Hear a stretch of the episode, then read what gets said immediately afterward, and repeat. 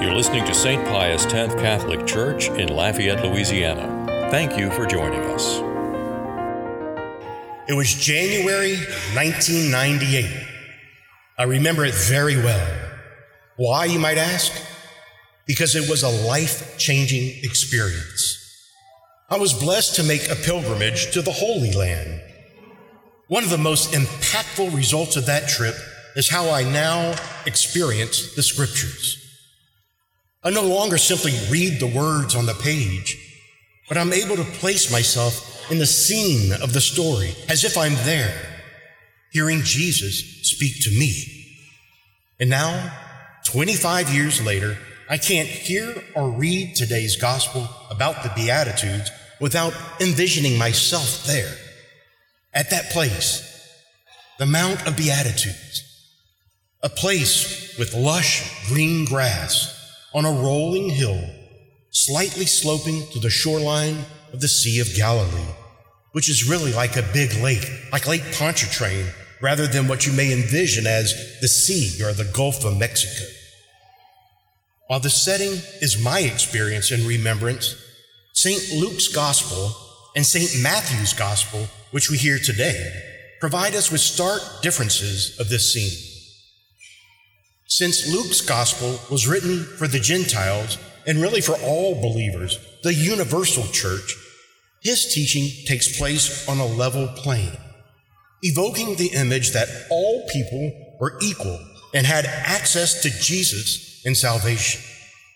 On the other hand, Matthew's gospel was written for Jewish Christians, and so the images, words, and descriptions that he uses would be well known to the Jewish people.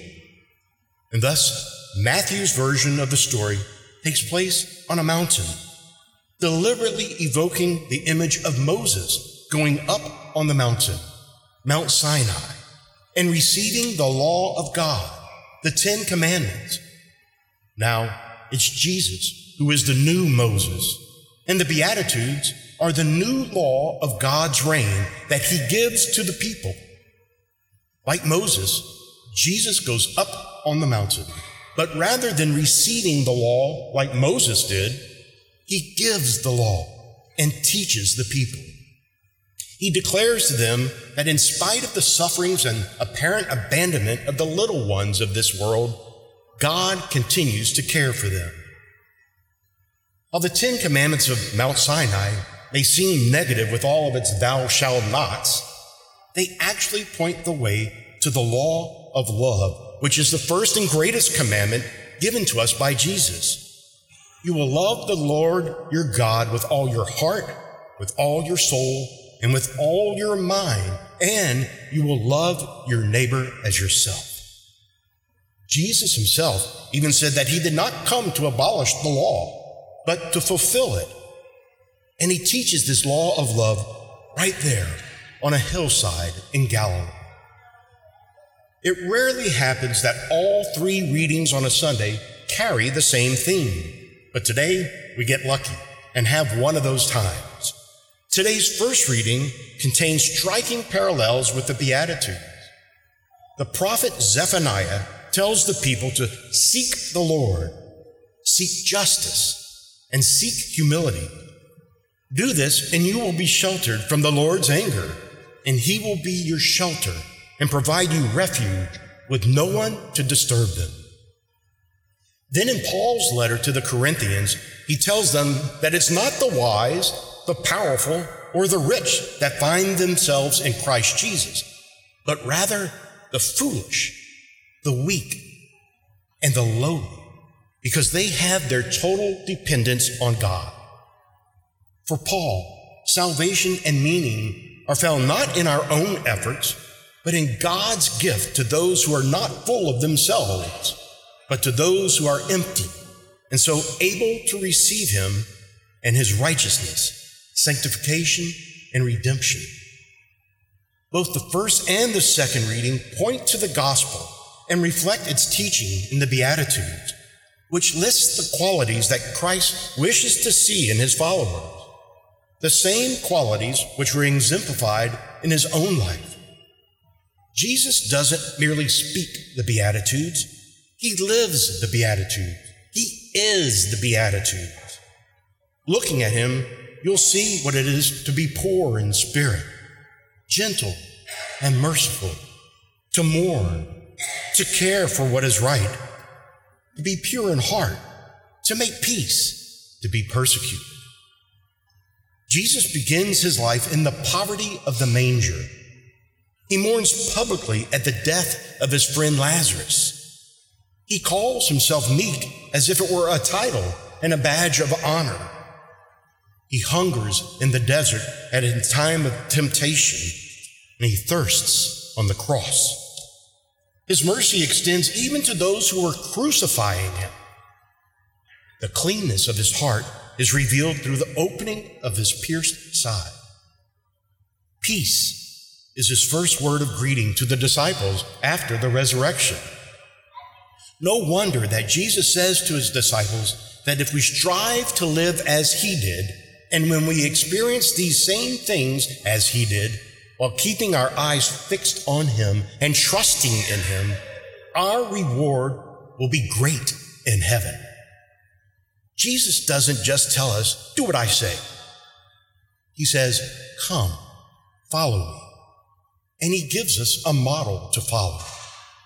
But this way of living, way of thinking, way of being presented in the Beatitudes is so polar opposite to what our society says today.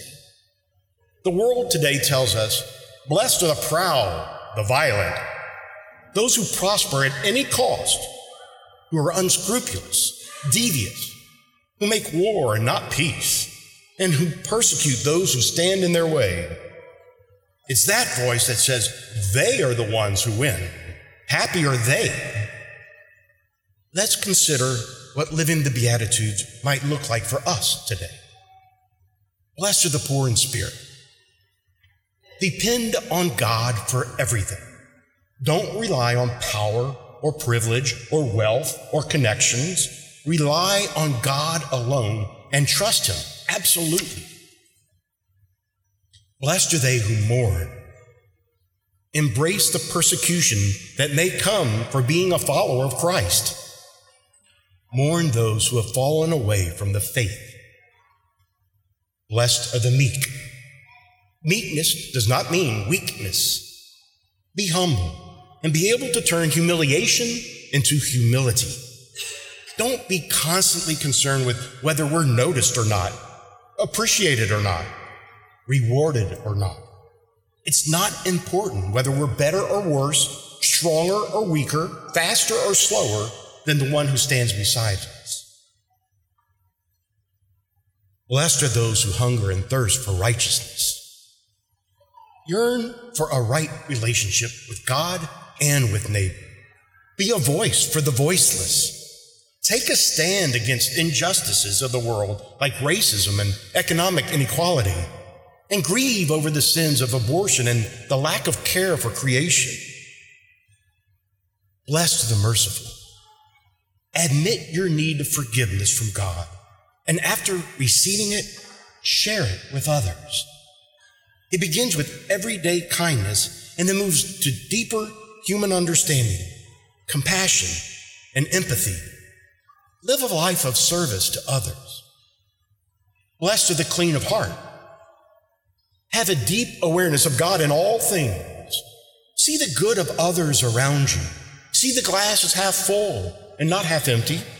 See possibility and promise, not peril and problem. Blessed are the peacemakers. Do intentional good acts. Receive the gift of peace that is found in and through God alone and share that with others. Blessed are the persecuted. Try to live a life worthy of your baptismal calling, even if you suffer persecution. The darkness of evil does not like the light of Christ, and the devil will do everything in his power to snuff out the light, to make the persecuted so beaten down that they become afraid or too tired to shine. Let your light shine. My friends, the way of the Beatitudes is not easy. It's a lifelong journey filled with potholes and winding roads that sometimes seem to lead to nowhere. It's a life with mountains too high to climb and valleys too low to get out of. So put yourself right there in the gospel story on the lush, green, rolling hill and hear the voice of Jesus speaking to you. Maybe you'll need to leave your boats and nets behind, just like the first disciples. Maybe this seems beyond your strength. But know that Jesus does not leave you alone in the face of challenge. Trust him when he says, My grace is enough for you, for my power is made perfect in weakness. Now, consider the fact that this gospel is being heard by every Catholic today around the world. Imagine more than a billion people receiving the same message today. Can you imagine what the world we live in would be like if each Catholic would walk out the doors of their church today and live the gospel they just heard?